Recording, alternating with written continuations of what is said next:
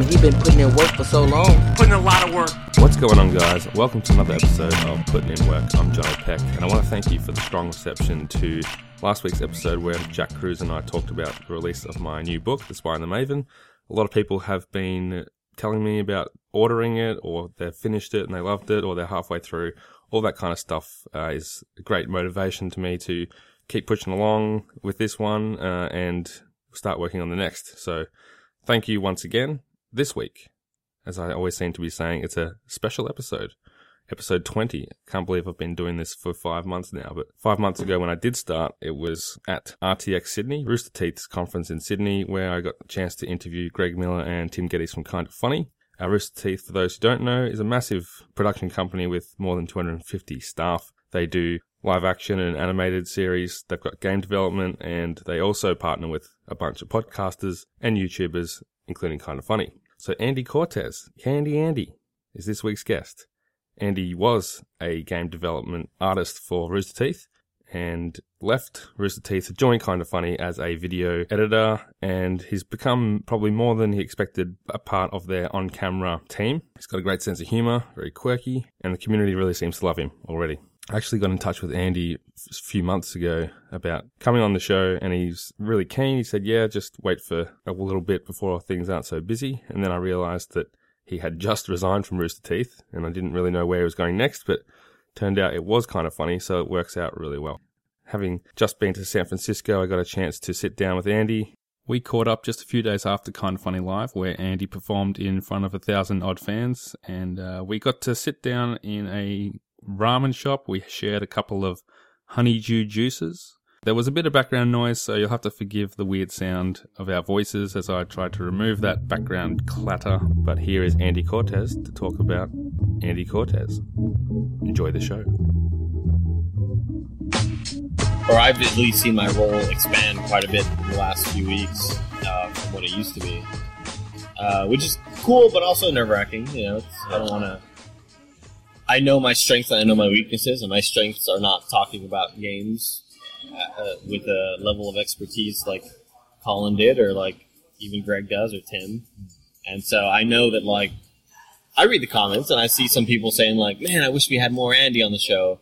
And I sometimes want to comment, "No, you don't," because I'm not that good at that shit. You know, that's not my that's not my forte. I am more of a. Uh, also, by the way, do you know that it's not forte? It's forte. Yeah, I do know that, but I think we should stick with Forte. I think But it Forte just sounds a bit lot more cooler. fancy, yeah. Uh, but yeah, the Gamescast sort of style is definitely not my my cup of tea. I, I more prefer just getting on the morning show and talking shit and Yeah. making jokes. And it's it's uh, it's cool that you are probably the first person. no, I mean, I don't really know what happens behind the scenes, but you're you were hired as a behind the scenes person, but you're also doing a lot of stuff on camera, and you're kind of. It seems like you're equally in both camps. Yeah, for sure. I mean, honestly, lately it's been more on camera, I'd say, because the we recorded a bunch of let's plays, but we haven't. I haven't had the chance to start editing editing them yet because I've been so busy with like with Tim was out, so I had to do the morning show quite a bit, and I had to do dogs recently, and um, yeah, it's weird to see the balance sort of tip the other way. Um, And But did you expect? awesome. Did you expect that you would come in and have to do that kind of thing? Because I guess when you took the job, when I took Colin was still part of the company, and there wasn't a gap, I guess. Yeah.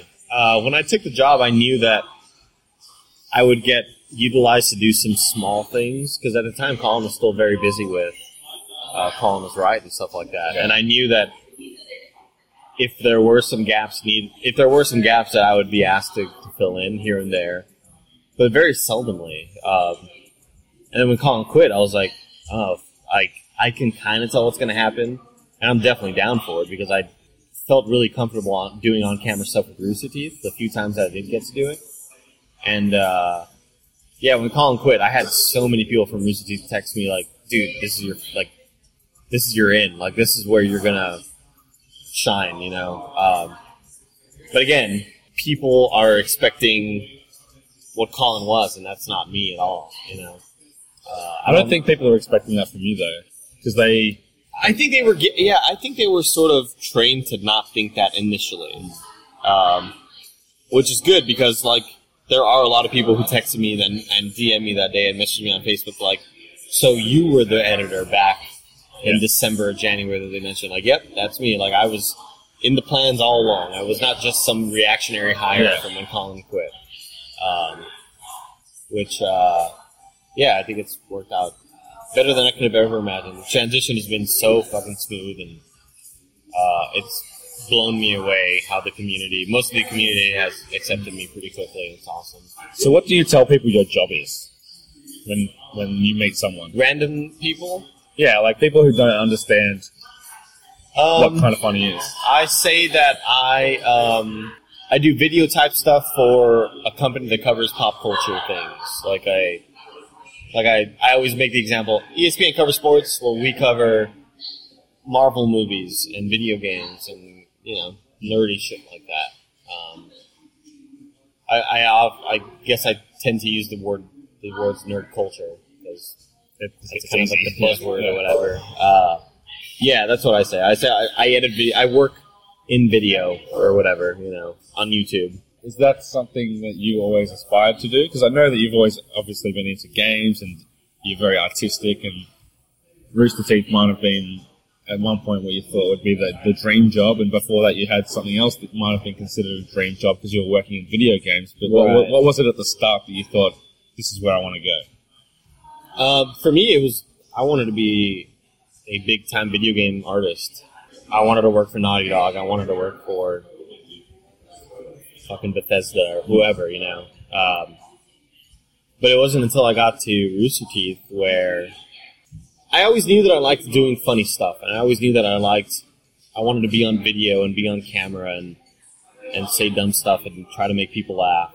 Uh, but it wasn't until I got with Rooster Teeth where that was made even more clear to me. And so, doing that, I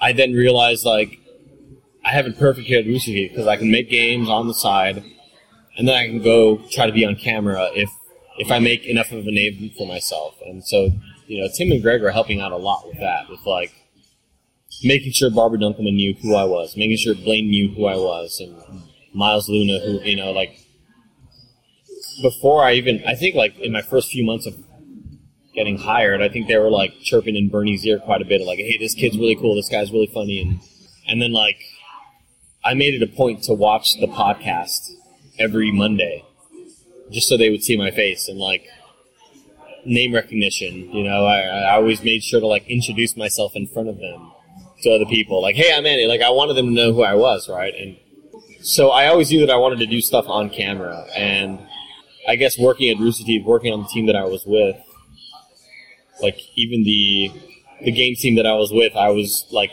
the class clown sort of guy, like you know, like. And it was. I remember when I was when I was quitting, one of my best friends, Brian Riley, who works on the game team, kind of realized like, oh fuck, like we're losing, we're losing like a big part of our team with you leaving. Like you know, like you were sort of like the person who tried to make jokes when things got really shitty and hectic. You know, um, um, what what were we talking about, John?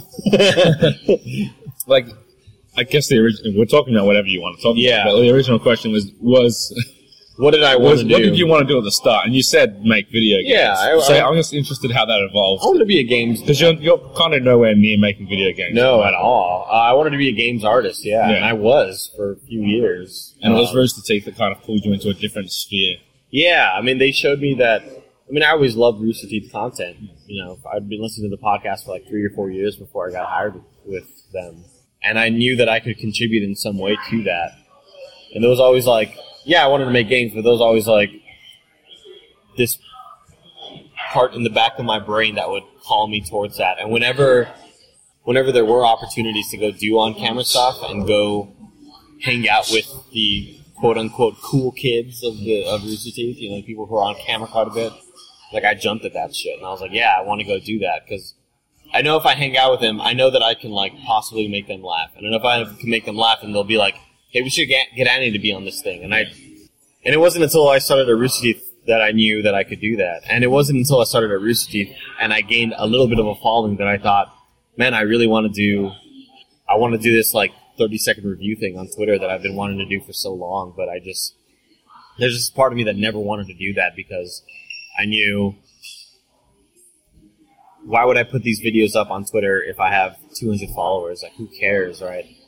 Uh, which isn't like the best thing, the best mindset to have, but it's like how I thought at the time. And uh, You still did it.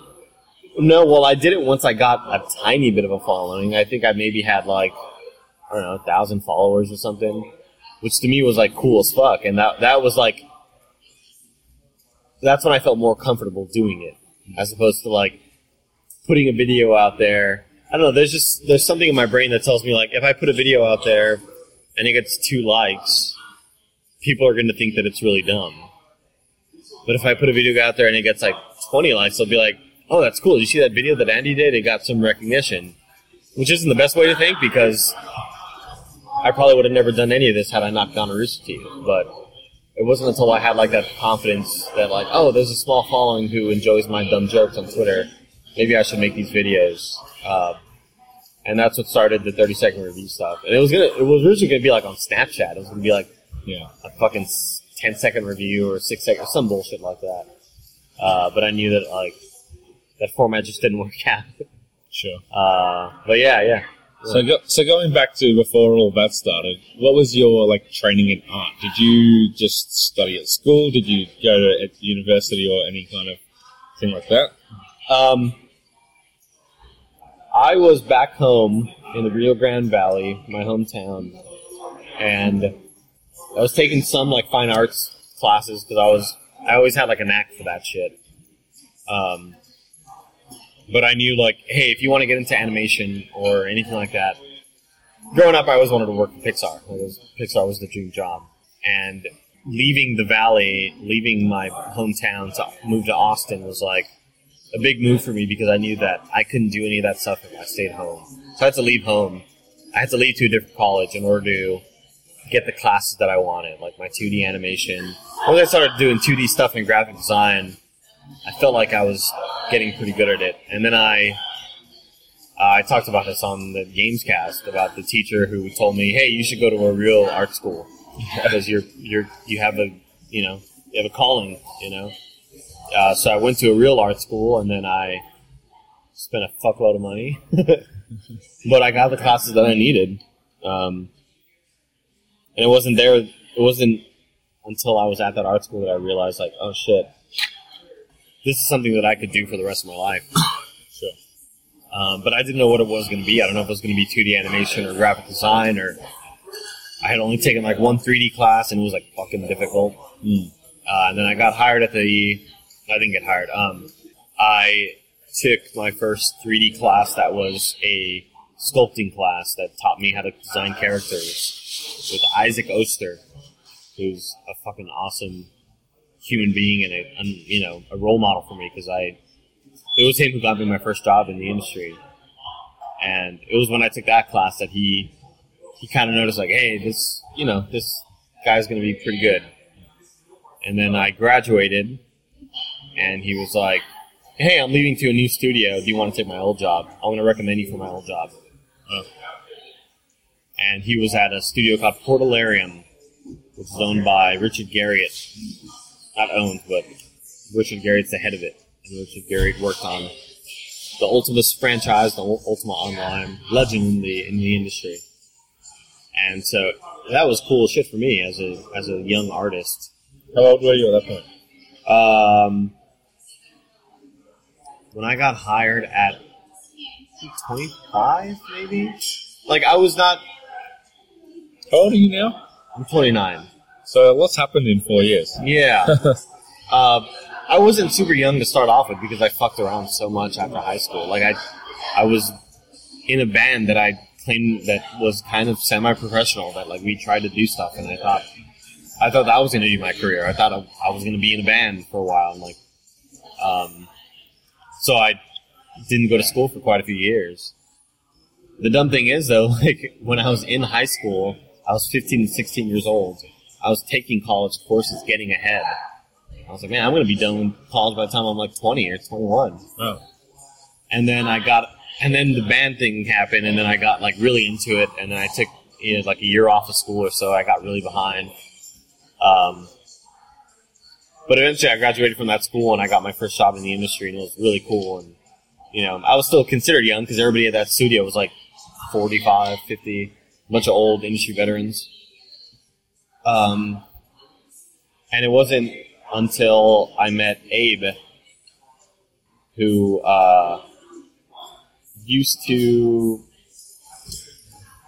Abe did everything. Abe didn't go to school for game design. He just did it. And so he was like 16 years old, working on like Half Life mods and Yeah, stuff. right. And then he, out of high school, he got his first job. He's just like one of those whiz kids who knew how to make art and program and level design and knew everything. And so he got hired at my studio and worked there for about eight months, and we became friends. And then he, his former boss, became the the uh, studio director at Rooster Teeth, who was Michael Hadwin. And Michael Hadwin was like, "Hey, Abe, come work with me at Rooster Teeth." So Abe left. Four months later or so, Abe was like, "Hey, Andy, come work with me at Rooster Teeth." so I left, and uh, and I thought I was. He hired me at the perfect time because I was kind of at the end of my rope at that studio. Like the the studio that I was initially working at was like a Kickstarter funded funded game, and so we things were always kind of sketchy finance wise. Okay. Like the money wouldn't come in some some months, and we there was like a lot of stress around the office. And I remember it was like it was around February, and my contract had run up. And then March came, and then April came. I'm like, man, I'm still like month to month here. I could get laid off at any moment. If I get laid off, what the fuck am I gonna do? And uh, and my Bob and, and Mike Hutchinson, who were two awesome leaders at my old studio, like they- fought for me to stay there. And I eventually got hired on full time, which is fucking awesome. I got a pay raise, and it was like, oh man, I'm like full time. I have a. I have health insurance. Now. Think this is awesome. But then Rooster Teeth hired me, and I, and I knew that like being at this studio isn't going to last forever. If I got a Rooster Teeth and at least try to make somewhat of a name for myself, I can. If the game doesn't work out, if the game studio doesn't pan out, I can always try something else Rooster if I make the right connections, if I make the right friends. And and I feel like I did that, and I feel like if something were to have happened to the game studio, that I would have been kept on to do something else there, um, because I was so like. I try not to force myself onto people You mean in like a networking in a sexual sense? way. no, in a networking sense, 100. percent Like all the, all the people at Rooster Teeth, like I never made it a point to go talk to them. If I talked to them, I wanted it to happen like organically in a way. And I'd already done a couple of 30 second reviews, and like some of the people, the on camera people, like had seen them because other people would retweet them, and Tim was always really good about retweeting my stuff and like helping me out, and, and so that's how I think people started noticing that like, oh, maybe he's more than just a game developer, you know. And then um, a year went by, well, almost a year. It was maybe like late October, early November, and that's when Tim called me and said, "Hey, we we're gonna want to hire somebody." And you the weren't- guys don't know this, but I want you to be the guy. And you weren't a video editor at that point. I did. I had done some video editing in college, um, at the Art Institute, but I think I told Tim like I can make like complex 3D models. Of course, I can video edit. Like I've done it before. It's just not something that I've I have a like a portfolio for or whatever. But uh, I think Kevin told me this that like he was like, yeah, when at one point I said I want Andy, and Tim was like, he doesn't know how to video edit though, and Kevin was like, we can teach him how. Like it's all about like to them it was all about I guess the the uh, the attitude and the the humor was which is why they really wanted me. Um, but yeah, the first time they asked, I said no. Uh, Tim told me to think about it, and I was like, "All right, I'll think about it." But in the back of my mind, I was like, "I'm gonna say no. Like, why would I leave Austin? Why would I leave my home state and go to a really expensive city um, for a company that's way smaller than Rooster Teeth? Yeah. You know, fi- kind of funny, way smaller than Rooster Teeth. Um, and then I told Tim no. I was like, "Hey, thank you, man. I appreciate it." Blah blah blah. And Tim started telling me, selling me on it more. I was like, "Just think about it." Doing the Tim thing. There was several think about it. A bit of scheming. There was several nights of him saying, "Just think about it. Sleep on it." Uh, I said no probably four or five times or something like that. Um, and it, I, I think it, it wasn't until I realized like, if I leave for kind of funny, whoever takes my spot on the games team, I won't care about. But if I say no to them, whoever takes my spot, whoever gets hired instead of me at kind of funny, I'm always going to feel a little bit jealous about, and kind of like, oh man, that could be me, you know. Um, and I was really bummed out about leaving game development because I fucking love it. I loved making art for games, but um, knowing that there was going to be somebody else possibly in my spot where I could have this creative outlet to make funny stuff really sort of sold me on that. You know, like man, I I don't want to lose out on this situation. Yeah. On this on this opportunity rather. I even told my parents like I'm doing this more for what it could become in ten years. And if become, if it becomes nothing, oh well. Like I'll, I'll just never know if I don't say if I don't go. You know. And you can go back to games. Yeah, Anytime. or or I could video edit somewhere else, or you know, maybe Rooster Teeth will hire me back or whatever, you know. But it was just something. It was an opportunity that I realized, like, oh fuck, this is kind of a big deal. And, you know, this isn't me. This isn't one out of 250 employees at Rooster Teeth. This is one out of five people. It's kind of funny. This is working with Greg Miller, who's one of the biggest names in the games industry. Is you know, it's a huge opportunity. Um, and then I said, yeah. And then And so, four months later, Colin quit. and so, so Tim retweeting your 30 second reviews and, and thinking of you for this job, is that based on his interactions with you as a fan before Rooster Teeth or as an interaction with you as part of Rooster Teeth or at that at that point, we were already like, I, I was already making merch for them for quite a while, right? Uh, and then and did that start as a fan? Like, that started as a I, fan. I designed this cool thing. I hope you Yeah, like it. hundred percent. I, I had done a fan art thing where I drew the Games Cast intro. Like I drew, Tim is yes, Ash. I drew Tim as Ash, and I Yeah. drew uh, Greg as Snake, and I drew Nick as um, the Shadow Boxer, Little Joe from from fucking Punch Out, and I drew Colin as uh, as Mega Man, and that was at RTX 2015. That was right before RTX 2015, and and then I met them the next week, and that's when uh, that's when they're like, "Oh, you drew that? Fuck! Like, what else can you do for it? You know, blah blah blah." Uh, and then they're hiring a designer to design a lot of their uh, show stuff, and I was like, "Fuck it, I might as well apply." You know, so I, I emailed and I was like, "Hey, uh, I don't really do this, but I can do it." And they were like, "Hey, we already hired someone, but how do you feel about like making a few T-shirts?" I was like, "Sure." So it was like supposed to initially just be a hundred percent community thing.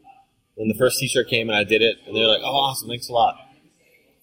And then the second T-shirt came, and instead of asking the community again, they like Tim came back to me. The third T-shirt, he came back to me, and like he kept coming back to me. Uh, I guess because he just liked the work, and it was like kind of quick turnaround.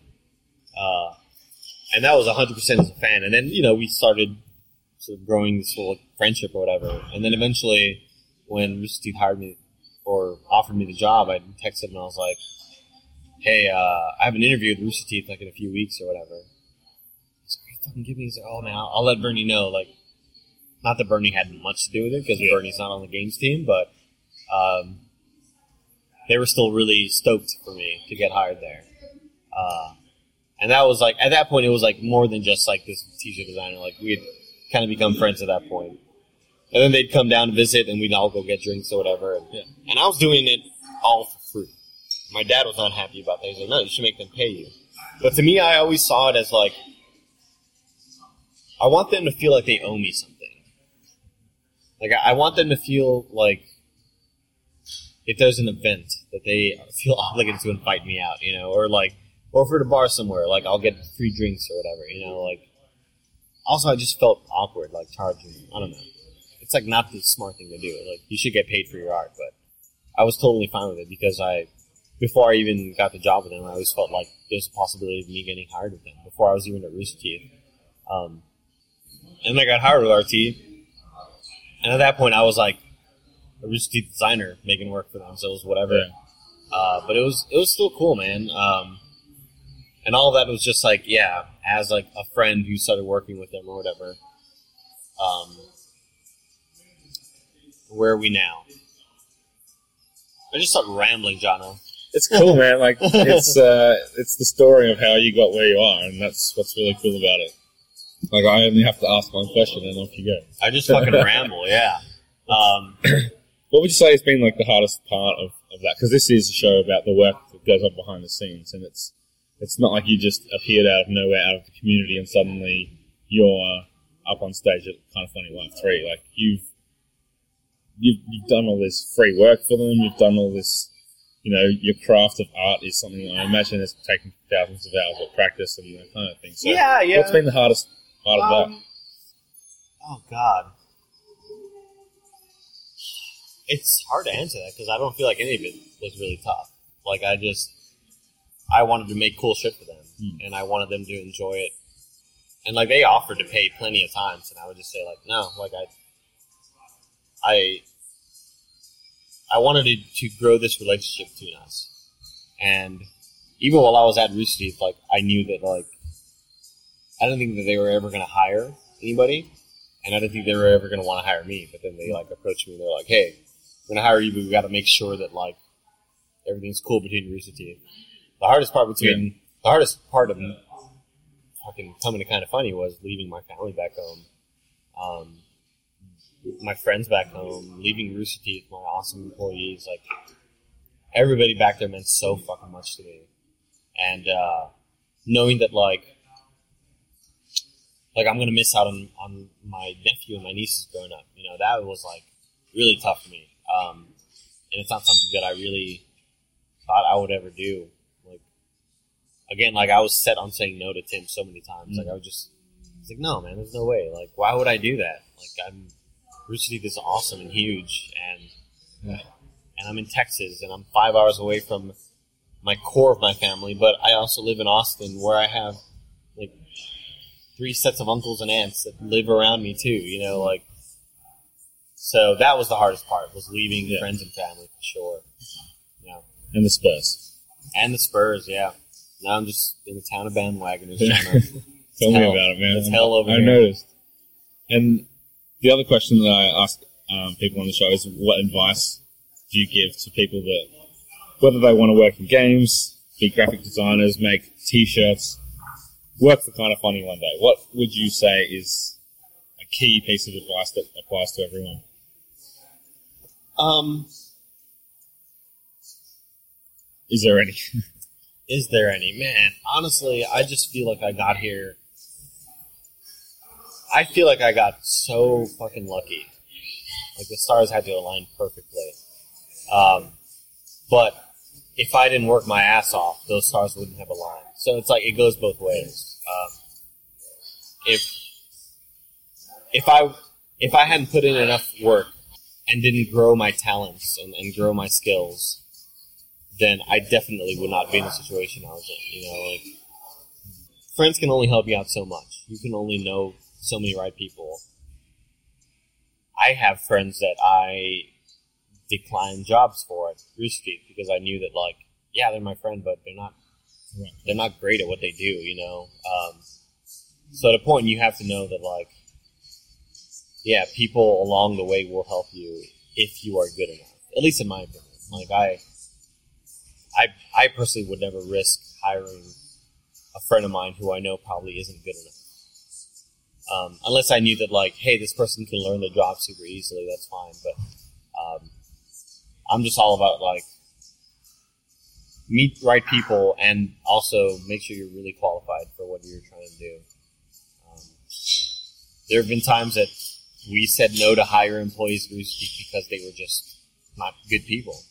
Like, I'd rather work with somebody who's a seven out of ten on the talent scale, who's an awesome person, than the ten out of ten artist who's a dick and who's hard to work with and who makes doesn't work well with others. You know. Um, cool. And uh, the other question that I ask everyone, and we can we can end on this one, is if you were guaranteed to succeed, what would you do? Anything, any project, any job, anything at all. Any job. Um. Hmm. I was guaranteed to succeed. Obviously, I want to say NBA. That'd be fucking awesome. Um, I don't know why I'm so like infatuated with the fighting game community. Really? Like, if I was really good at Street Fighter or something like that, Yeah.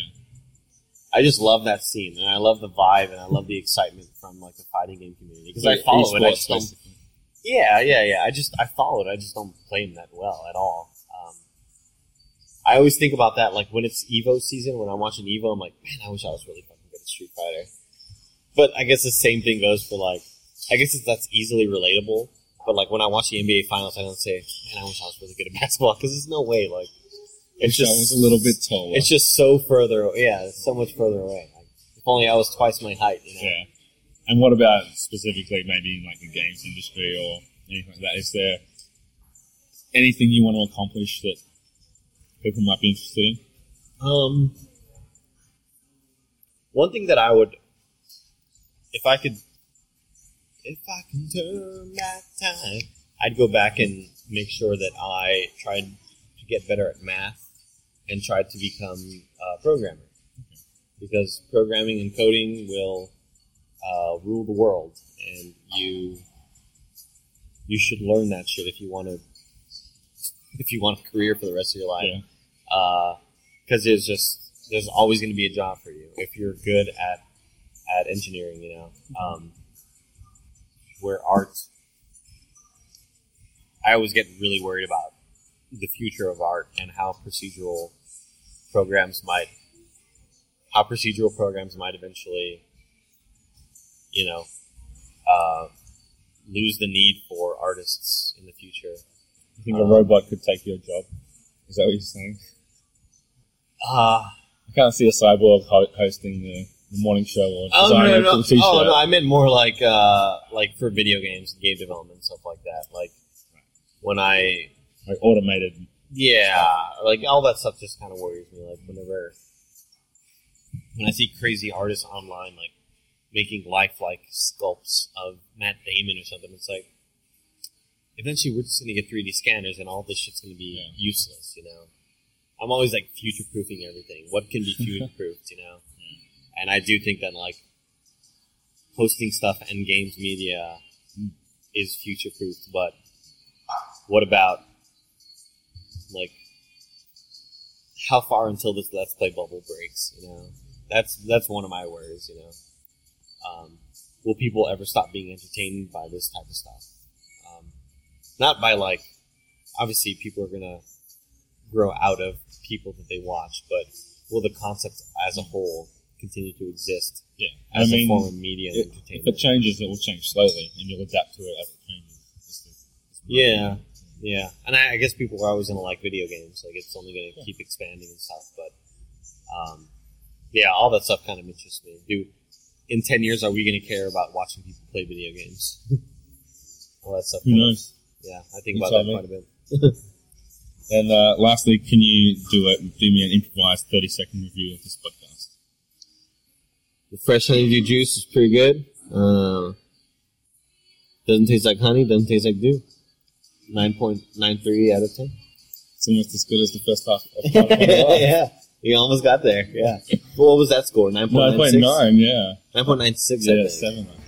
Thanks for hanging out, hanging out man. It's uh, been really good to finally get across the ocean. Yeah, to do this great to finally meet you, John. Yeah. That was Andy Cortez. You can find him on Twitter at Maximum Cortez. You can find Kind of Funny at Kind of Funny Vids. They're both on YouTube. You can find them pretty easily. I am on Twitter at Jono himself. And until next week, keep putting in work.